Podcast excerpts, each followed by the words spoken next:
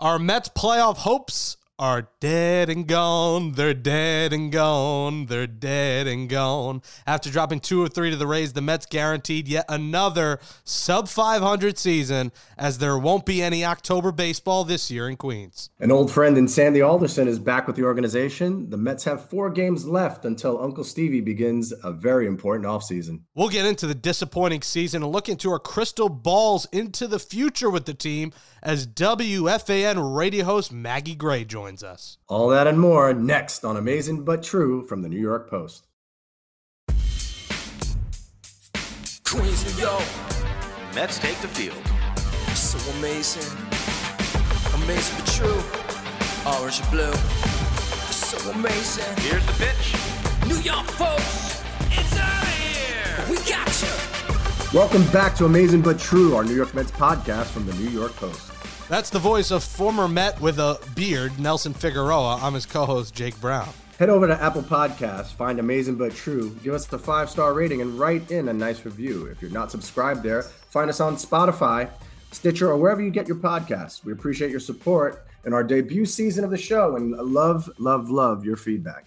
And you know, we'll be back in the off season when news happens, and we'll be back as normal next week, next Monday. So stay tuned for that.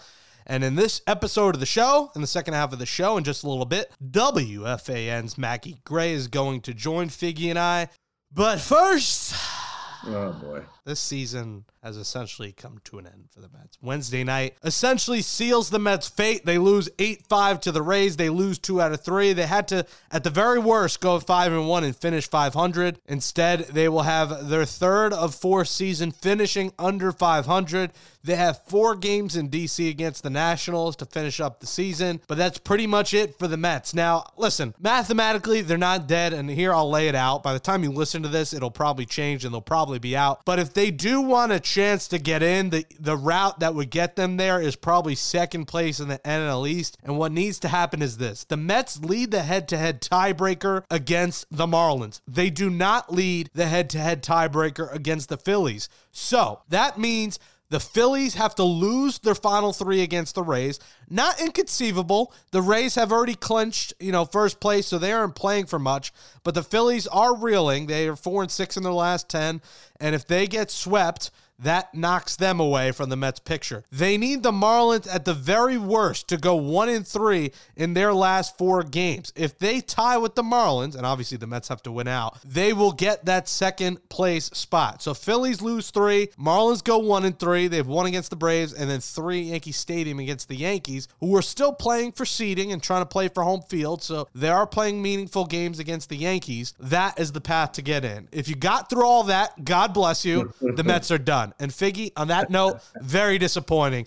that this team is going to finish under 500, that this team is probably missing the playoffs with all the talent that they had. There's no excuse. We can look at all the positives and Steve Cohen coming in the offseason that we expect to be bright ahead as long as he gets approval.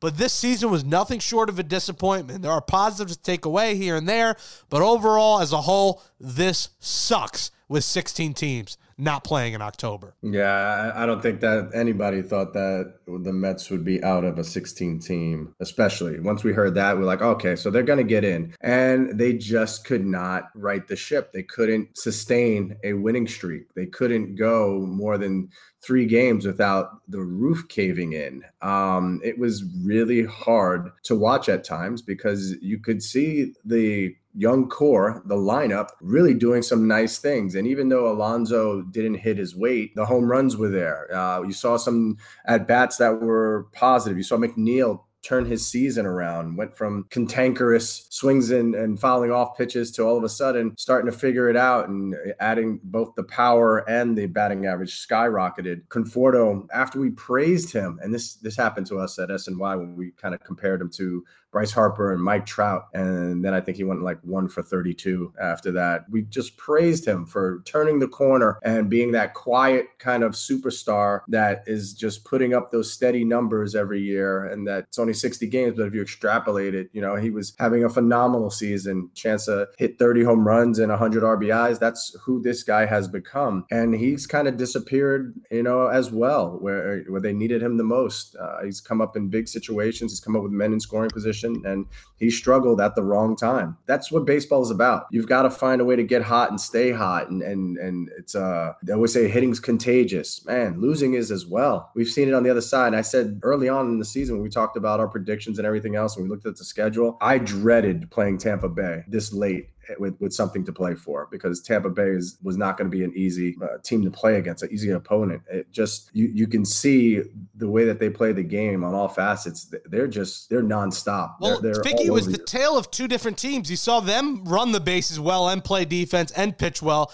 and then you saw the the blunders that have continued to plague the Mets. It was the tale of a World Series contender and a team, you know, desperately trying for some kind of last playoff spot. It really showed at Citi Field this week. Yeah, and and that's what Tampa Bay has become. They have become so consistent at being who they are, and it doesn't matter about payroll or throwing money at it. The Mets didn't just play them. I couldn't name five guys in their lineup. I couldn't. I couldn't name four guys in their in their pitching staff. You know, that's the beauty of them playing in Tampa Bay. They're used to playing uh, not under a lot of pressure, not with a lot of fans there, not with, but they play the game the right way. And I don't care what analytics say. Kevin Cash was a young choice as a manager. He went down there, and because he was involved with the scouting side of things and the development side of things, you know, there was a lot of trust built into doing some of the things that they've done throughout the years. You know, they were one of the first teams to go with an opener. They were one of the first teams to say, you know what, screw it. We don't have five good starters. We have four good starters. We'll go without a fifth starter. Bullpen guys, they know the truth about bullpen guys. They don't pay bullpen guys. They're interchangeable. Every year they just shuff, reshuffle the deck. You know, they had 13 different relievers, I think they went to this year. And each one of them is a 95 plus with a nasty wipeout uh, secondary pitch. So it's it's incredible to watch that organization and, and watch the trajectory that they're on and th- that steady climb to where they've clinched already to go for the American League East. Um, and it's been impressive to watch. On the other side of it, not even Jacob DeGrom striking out 14. It was enough you know, and it's just sad. It's just sad to see that the wasting of the offensive talent this year that they were able to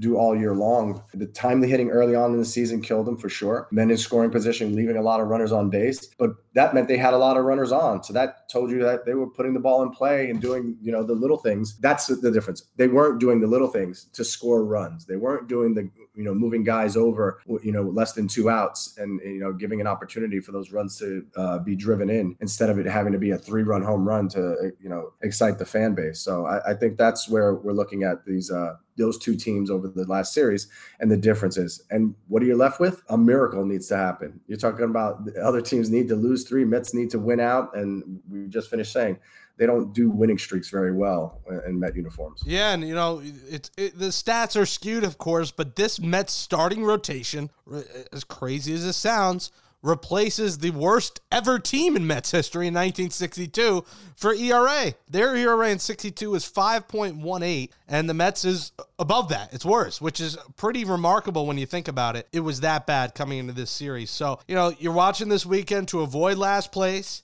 You're going to see one more Jacob DeGrom start. And listen, he's not winning the Cy Young. At this point, it seems like Trevor Bauer last night locked it in with that 173 ERA.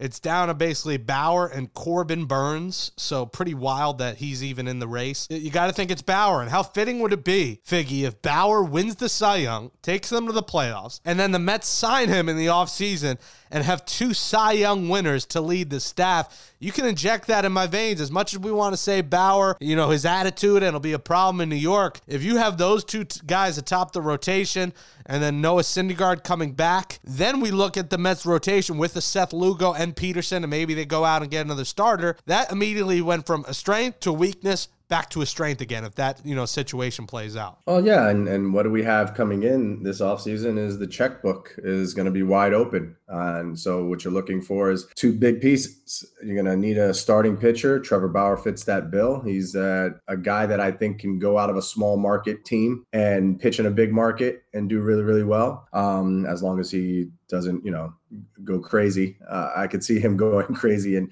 getting getting the getting too much attention from everybody. He likes to go on and argue with the trolls. He likes to do that, and people just bait you here in New York. And so it's different when you're a Midwest guy and you're in the obscurity of Cincinnati. I, I don't think it'll be uh, his best look to sit there after games and arguing with everybody till five o'clock in the morning. But I do love the idea of Bauer in a, in a Met uniform. I, I like his repertoire, his pitches, and and what he's become as a pitcher. This was the year to do it, right? This was the year that it was a instead of it being that marathon and pace yourself through 33, 32 starts, hey, go all out. Go all out from the beginning. We talked about what we're going to have 11 starts. Go out there with your best 11, pitch every one of them like it's game seven, because in this day and age, they're pulling you after five anyway. So if you can go out there five and strike out a ton and really go out there and, and leave it all out there for the 80 to 100 pitches that they're allowing guys to pitch these days, he wins a Cy Young. His price is skyrocketing. He's probably the most coveted free agent out there. The Mets will have that kind of money to burn. So it'll be interesting to see if that's one of the key acquisitions early on. And we'll end on this before we have we have a long conversation with Maggie Gray where we address a lot of this stuff, but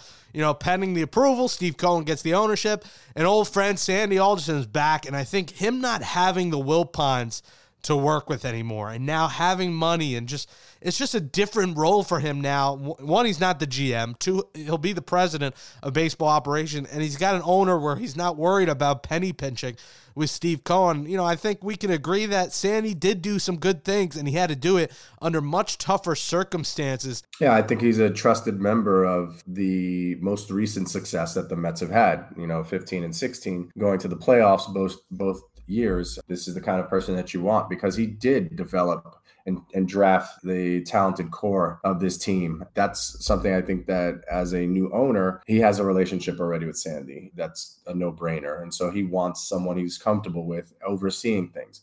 Now, wh- whether that means Brodie's out um, or what he wants to do with Brodie, he's got an experienced baseball man that he already trusts to listen to both sides of the coin and make a decision as an owner. Uh, so I, I like the move. We will have a show coming up called Bye Bye Brodie. No more Bye Bye Birdie. Dick Van Dyke will not be featured in the episode because Brodie will be by the wayside in a few weeks when Stevie Cohen makes me some mac and balls and cooks up a family dinner. We invite your aunts, your cousins. The whole family's invited because Bye Bye Brodie. Bye Bye Bye NSYNC was the first concert I ever attended, and I'll be there again to say Bye Bye Brodie uh, very soon. So, new GM, and that's going to be an interesting episode when it happens. Who will the new GM be?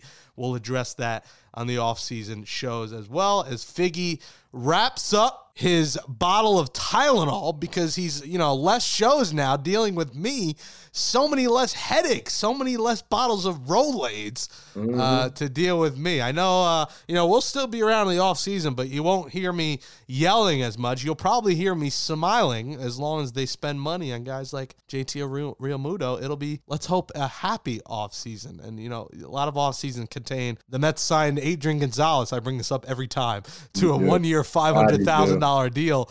Let's hope it's, you know, a 10 year, $500 million deal for Michael Conforto instead. we can see if that'll happen. I, I, again, I would love to see Conforto locked up. I think it's already being set up that way. You hear him doing interviews about, I love playing here. Uh, he's got another year of arbitration. Let's slow down, everybody. He's trying to act like he can walk. Um, so I, I, do see that's, you know, one of the things that you would like to see is him being able to get that kind of a contract, uh, getting two other key pieces. It's going to be a very exciting offseason for the Mets. It's not going to be one of those, we're not shopping at TJ Maxx anymore. I think this is going to be the first time we get to go through Rodeo Drive in a long, long time and uh, actually not just do some window shopping. I'm actually a big TJ Maxx and Marshalls fan, so don't hate on those places because I do love them. You know, 90% of my wardrobe is TJ Maxx and Marshalls. The the other 10% is Mets free T-shirt Fridays and T-shirt giveaways. um, so I'll end it on this, Figgy. Bye bye, Brodie. Hello, happiness. Hello, not loneliness. I think I'm gonna cry. Tears of joy. Oh um, boy. The the famous the Everly Brothers song. Coming up next, as I have gone uh, off the deep Amazing end. but true, the musical. You're unbelievable. Listen, inject Amazing but True, the musical, straight into my mother effing veins because that'll be that'll be the show that you know breaks the internet. We need the we need it. Alex is smiling because he knows he wants this. He wants bye bye bye bye bye Brodie the musical. We'll have an episode. I can't. That episode is gonna be my favorite episode of the show. Maybe we'll have Omar Minaya on that episode to, to on that note, uh, I've gone by the wayside off the deep end, but uh, uh, a lady who isn't on the deep end as we bring Maggie Gray from WFAN. Uh, we bring Maggie Gray from WFAN onto. Oh my God. We bring, What's going on? we bring Maggie Gray from I want this in. You're leaving this in. You're having a stroke. You're having a stroke right now. Ah, the Mets.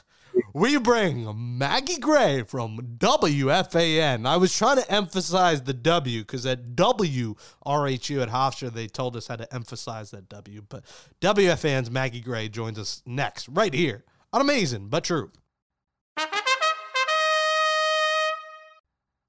All right, joining Amazing But True now, and Figgy's been on her show many a times. It is the co-host of Moose and Maggie on WFAN, 10 a.m. to 2 p.m. She's fresh off the airwaves now. It's Maggie Gray. Maggie, welcome to Amazing But True. How are you? Guys, what up? Thanks so much for having me on your show. I mean, wish we were here talking about a little more Mets positivity in 2020, but I'm happy to be here nonetheless. I'll try to bring my ray of sunshine.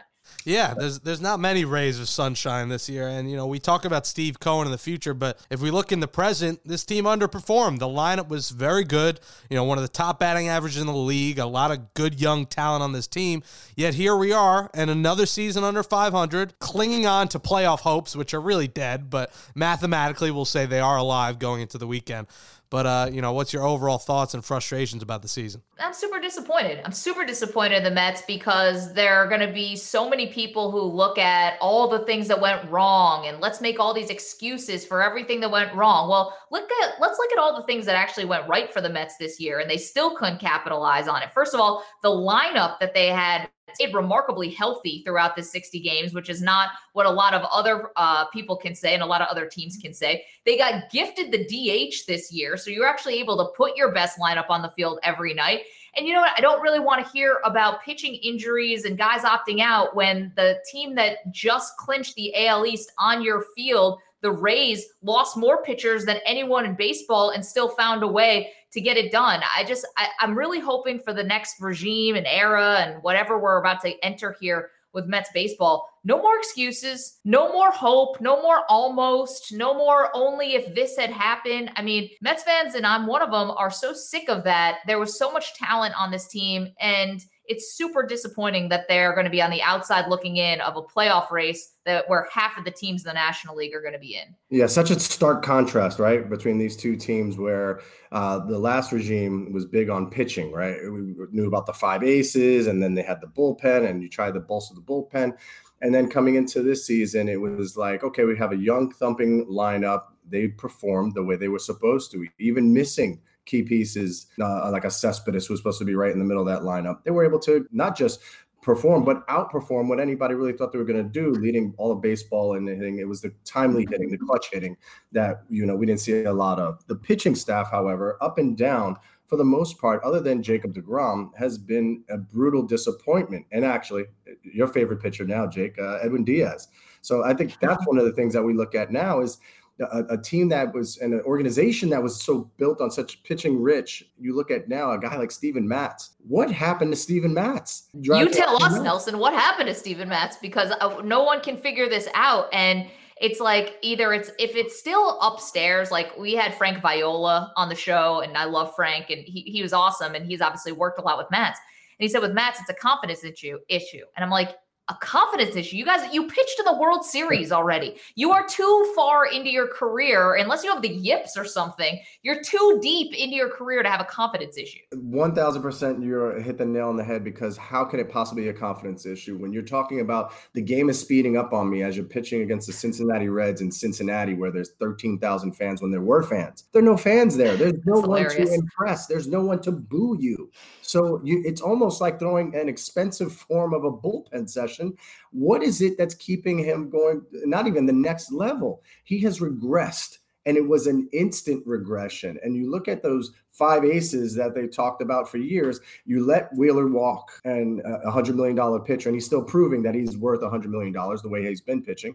You look at Noah Syndergaard finally had to have his Tommy John. It was inevitable. Everybody seems to have to have that. Right. Uh, then you go and you look at the other guys, and you think it's Steven Matz is supposed to be that number two, that bulldog mentality. So it's an organization that has told us Matt Harvey was a bulldog, the Dark Knight. This is who he is. He's a hero. He's the the, the fan favorite. And look what happened with that. You have Steven Matz, who's been deemed the bulldog of the of the organization, the only lefty starter, the guy that you know you want in a big situation, and he can't get through an inning without imploding nowadays. And the cream that rose to the top through the whole thing was the guy who was a you know a shortstop who barely pitched, Jacob Degrom, who just be- who just not only became Jacob Sygrom, he just never backed down from a challenge. He was always accountable. He's always, hey, I didn't have a good stuff today. I gave up two runs. That's that's the level that he's pitching at, where everybody else is sitting there going, "Oh, you know, my mechanics this, my mechanics that," and Jacob Degrom just continue to get better, better, better. The other four guys get thrown by the wayside, and I said this the other day to Jake, Generation K all over again. If you ask, Yikes! You know the crazy thing? So I said I'd be a ray of sunshine. So here's actually another thing that went right for the Mets this year, but it was a flawed logic to even get them there. Is that Seth Lugo can actually start for this team? And I think that they found something there. They knew that he could start. They refused to put him in the starting rotation. And I understood why. Right, Because right. at that point, you actually did need him to be the fireman, if you will. You need him in your highest leverage situation. You need him, him to be someone you trust out of the bullpen. So when they decided to make the move, it was like, no, no, no, no, too late now. You you missed your opportunity. The Mhm. opportunity would have been actually right when Syndergaard went down with Tommy John surgery, and you Right. still had the chance to move guys around and shuffle the deck a little bit, but they didn't because they claimed to have the deepest starting rotation in baseball. Obviously, not knowing that Marcus Stroman was going to opt out, but that's the the no foresight there, and that's that's what that that ticks Mets fans off because by the time you made this experiment and you moved Lugo to the starting rotation, there wasn't enough time left for him to be effective. It actually would have been more effective if you had left him in the bullpen. He would have appeared in more games and actually could have had a bigger impact on this season, and then stretch him out for next season.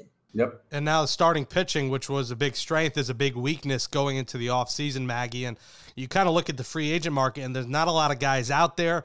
You don't want to trade more pieces because Brodie's already traded away the whole farm. I mean, he traded away the minor league pitcher of the year from Miguel Castro, who we might have to watch for a few more years unless Uncle Stevie says goodnight to him, which I hope he does. Uh, what do you think about the rotation? Do you like a guy like Trevor Bauer pitching in New York? I mean, he'll he'll provide you and uh, Moose some good quotes, I'm sure, every week. But uh, what do you think about the rotation? Yeah, they need a lot of help. And you want to know what? The the one thing about it, and what I'm hoping that if you do throw money at this problem, that it will help because Porcello and Wacha together were cheap moves. And you saw that you get what you pay for. And so, yeah, this this is a team that needs money. That's what they need. This is not a rebuild. It's not stripped down. This is not a, you know, this is a team that's right there that has so much talent and needs money. So, yeah, do you need to be shopping at the top of the market? 100%. I'd rather have them be shopping at the top of the market for a for a starting pitcher than I would Francisco Lindor. I'd rather have them keep Gimenez.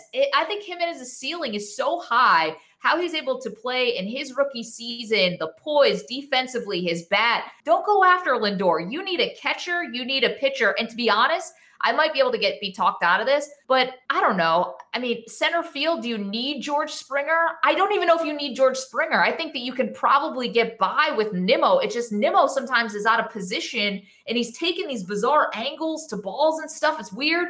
However, I think that if you're going to spend, I would spend pitching and I would spend catching more than I would try to go flashy for a shortstop, even as good as Lindor is, or a center fielder, even as good as Springer is. Yeah, the problem with the Mets right now is all their pieces that they could trade away to get anything of value back have underperformed greatly, right? Steven Matz would be a guy that you would say, hey, we we could he's a little bit expendable. He's a left-hander who throws 95. That's all he does right now. So I think you, hit the nail on the head again with starting pitching having to be a premium right now. And you're going to have to spend big. And somebody like Trevor Bauer with what he does. And uh, you got to look at the way these guys would kind of go off of each other and complement each other. He's not your average pitcher. He has you know tremendous spin rates. The guy's a genius when it comes to pitch creation, uh, Bauer units, and everything else that he's already dabbed, uh, dabbed and tried to make the MLB use.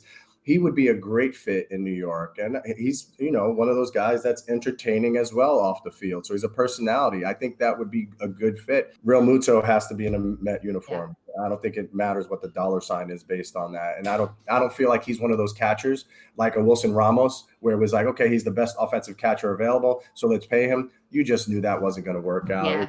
He, he he blew out both his knees. He was overweight as it was. He didn't move well. He wasn't a catch and throw guy where they stole off the Mets left, right, and center when they did have catch and throw guys. So I think Realmuto is top of the shopping list. After that, I think you have to honestly go get two starters. You have to get two starters at this point. Lugo stays in the rotation. He jumps in right to your number two. You Peterson. saw Peterson. Um, Although here's the thing with Peterson though, how many innings do you expect him to actually throw next year? You know what? I, I think uh, what you're looking for is that he went through a little bit of arm issue already in a 60 game season where he wasn't even being stretched out. But I think now that he understands the rigor uh, and and of uh, what it takes to do it at the major league level and how much different it is than the minor league level or co- collegiate level where he was at, I think now what you'll see is uh, him being able to prepare uh, for next season in a way that he hasn't before. Got So it. what I loved about him was you talk about poise from Gimenez, the poise by Peterson. He had Totally. one he had one bad outing, you know, and he had the other game when Toronto against Toronto, who's a good hitting lineup, gave up a two-run home run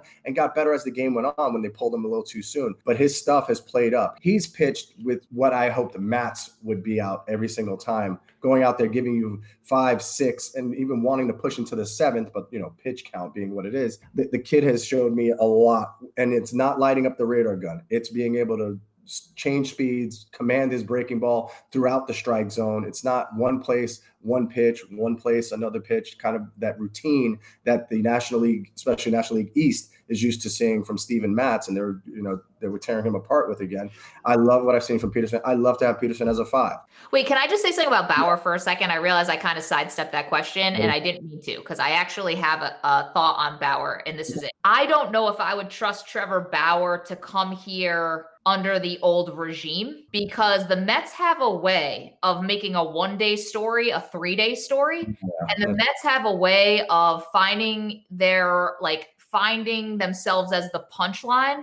And when you have somebody who is really outspoken in that way and who is going to tell you what he feels, and the reporters are going to be in his face every single night asking him for responses and stuff, you know, if the Mets need to get better about kind of handling that, or else it's going to spin out of control and it's going to get away from them and the whole thing's going to implode and, and everyone's going to hate this guy. So, like that, I would, I, I trust him if the Mets can button up that aspect of their franchise because it, it exists. It exists that the Mets find a way to be a punchline. And the one thing that you know Bauer is going to lean into, like going back to their days at UCLA, he and Gerrit Cole are like mortal enemies. Like he's going to play that up. Are Mhm. the Mets ready to back it up? Because he's going to poke the bear and it's going to become headlines and Bauer's going to love it, but he's not used to, I don't think he understands. It's bigger here, way Media. bigger than Cleveland and Cincinnati. And and so the the Mets have to make sure they have a good handle on this because I think he can definitely pitch here. That's not the problem. we talked about before where I had played with the Houston Astros. I pitched against the Mets and I'm pitching against Santana. I come out after the, I think it was in the sixth inning, um, winning three to two, beating Santana, beating against the Mets who had released me or put me on waivers in camp. So I'm all excited about it. I'm like, okay, I got this locked down. Mark Melancon came in for us at the time. We got him in the trade. First batter he faces is David Wright. Home run, ties up the ball game. There goes my win. The next inning, we come up to bat. Santana walks somebody. Hunter Pence hits a home run, and now we go up by two. We win the ball game. Next morning, I'm in the uh, in breakfast area at the hotel, and I look at the newspaper, and the headline says Mark Melancon earns first big league victory. That was the headline, and I said, "Wow, it's amazing to be in the Midwest because in New York they would have buried you about how you were not ready to be in the big leagues. You shouldn't have been in that situation in the game, and you know this is who you are, and this is why you should probably go back down to the minor leagues." Yeah, that would have been the headline. I said, "So here's the headline. Take this, keep it for your scrapbook."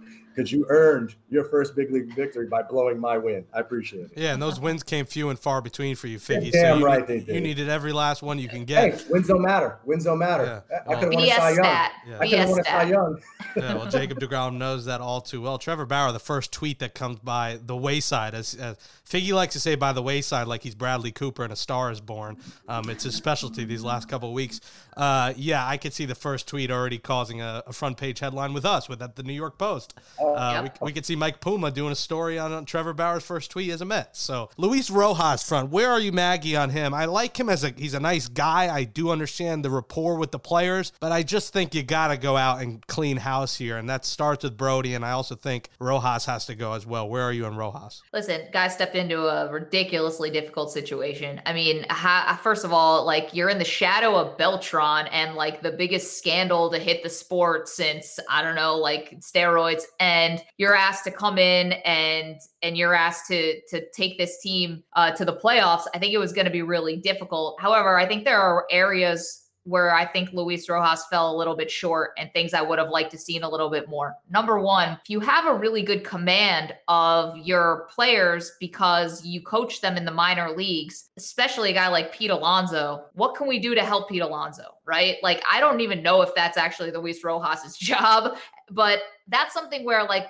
I'm not like you brought in Todd Frazier at the end to like maybe lighten the mood for Alonso. If that was even true, that was ridiculous. And secondly, like I, I guess I thought the communication might even be a little bit better. Also, this is the you know what? Let me make this number one. The Mets don't strike me as being a particularly smart baseball team. There are a lot of mistakes, the base running errors, the defense is still not great. It's never been. And so I think that is okay to put that on the manager, actually. I, I think whether or not your baseball team, your Figgy, you would know this, like just because you get to the majors doesn't mean you stop learning. And as a manager, doesn't mean you stop teaching. Mm-hmm. And I think there were moments there where it was mind boggling that the Mets aren't a smarter baseball team. And like, even it's not just the fringe guys or the young guys, like Jeff McNeil making base running errors and, and your all stars. So I think, I think Luis can, should shoulder that blame. But overall, we did not get enough time to see what he really can be as a major league manager. He got a good break, like professionally, by being able to manage this team because of what happened to Beltran, but he actually did get very unlucky because he stepped into a really tough situation and an unforgiving situation.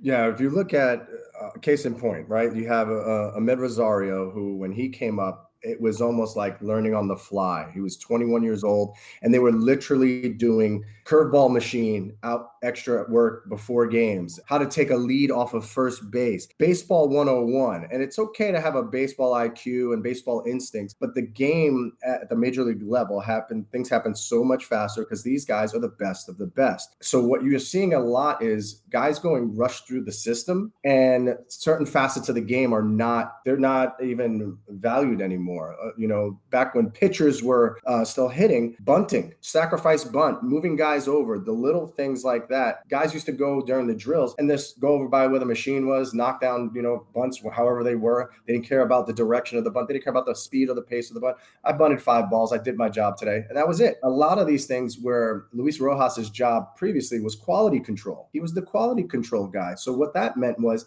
he was the guy to go and explain every situation of what just happened and why it needed to be done a different way. I think as the manager, we heard Mickey Callaway say this, right? He had to kind kind of shy away from being around the pitchers all the time because that was his first his true love was pitching, uh, being a pitching coach and, and working with pitchers and having that relationship with the pitchers. But now he had to work and oversee everything.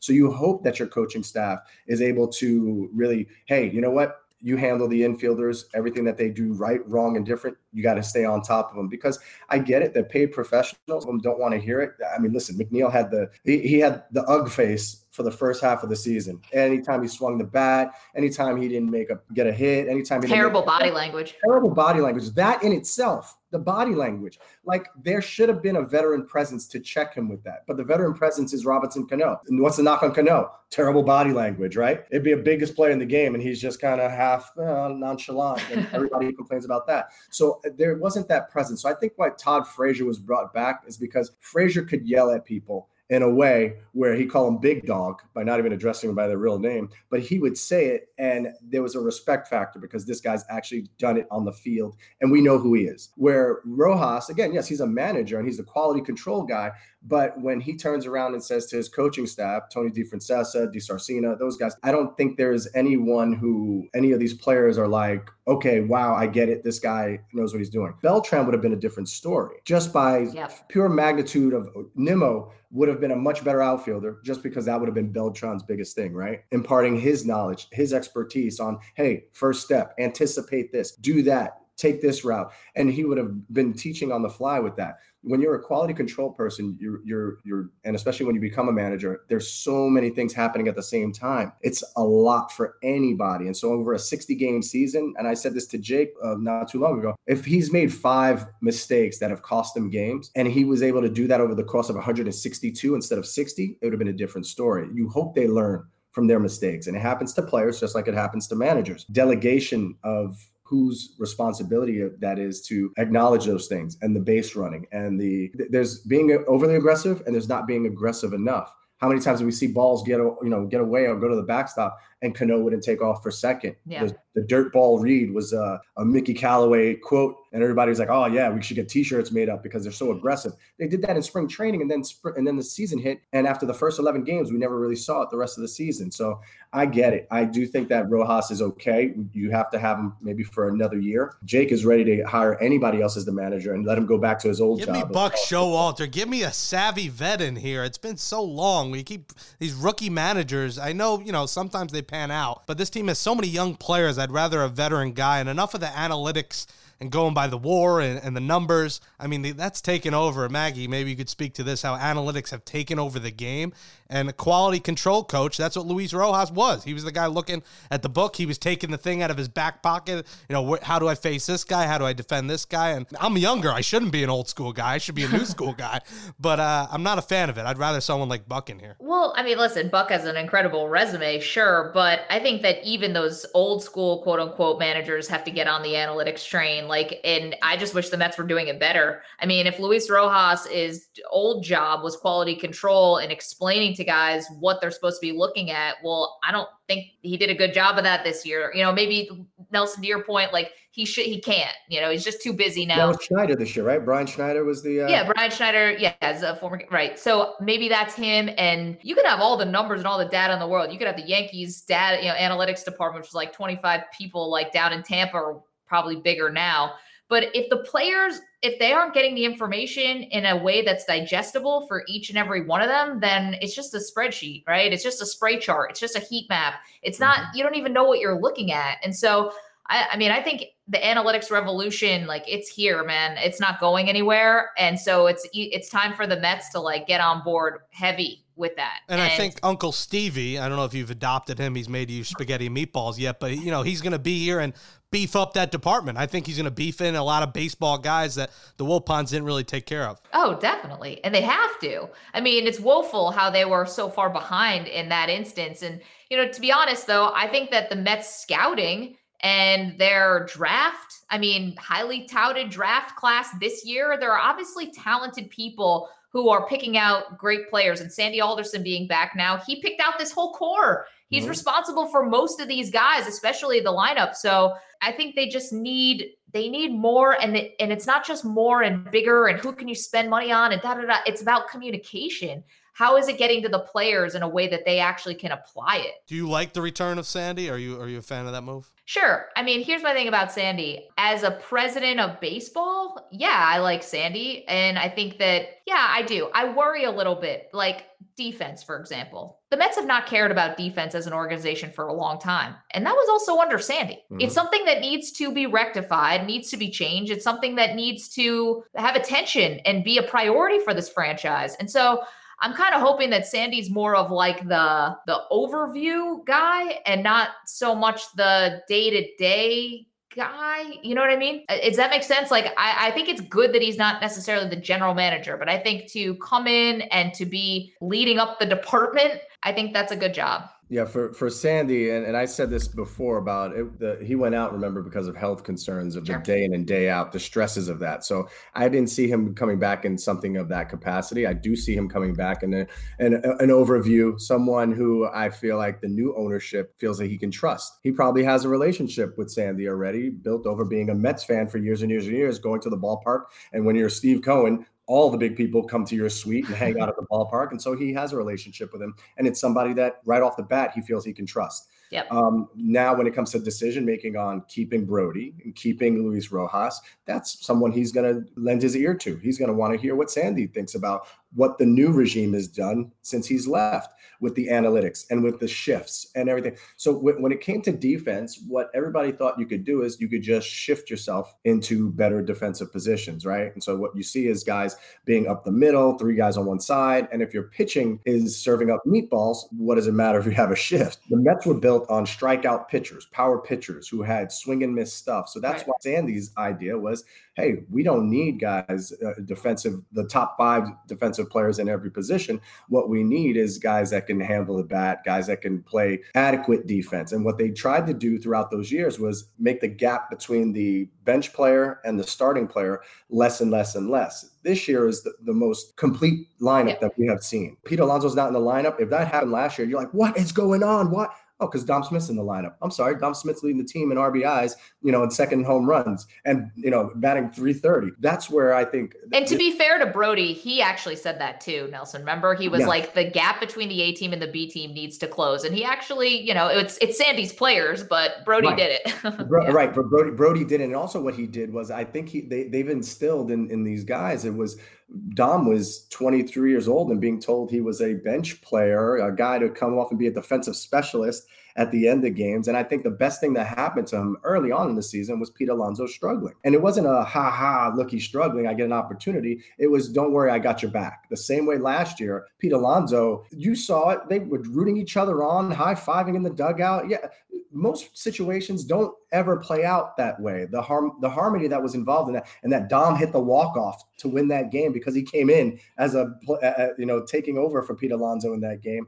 He gets his first swing since he injures himself a month and a half ago and hits the walk off to win the last game of the season. That's storybook asking you to see Dom now take that next step. Where does this team go next? What is the next step for them? It, it can't be the players, right? It, it's got to be the pitching staff. Disappointments that we had with maybe Alonso not batting his weight.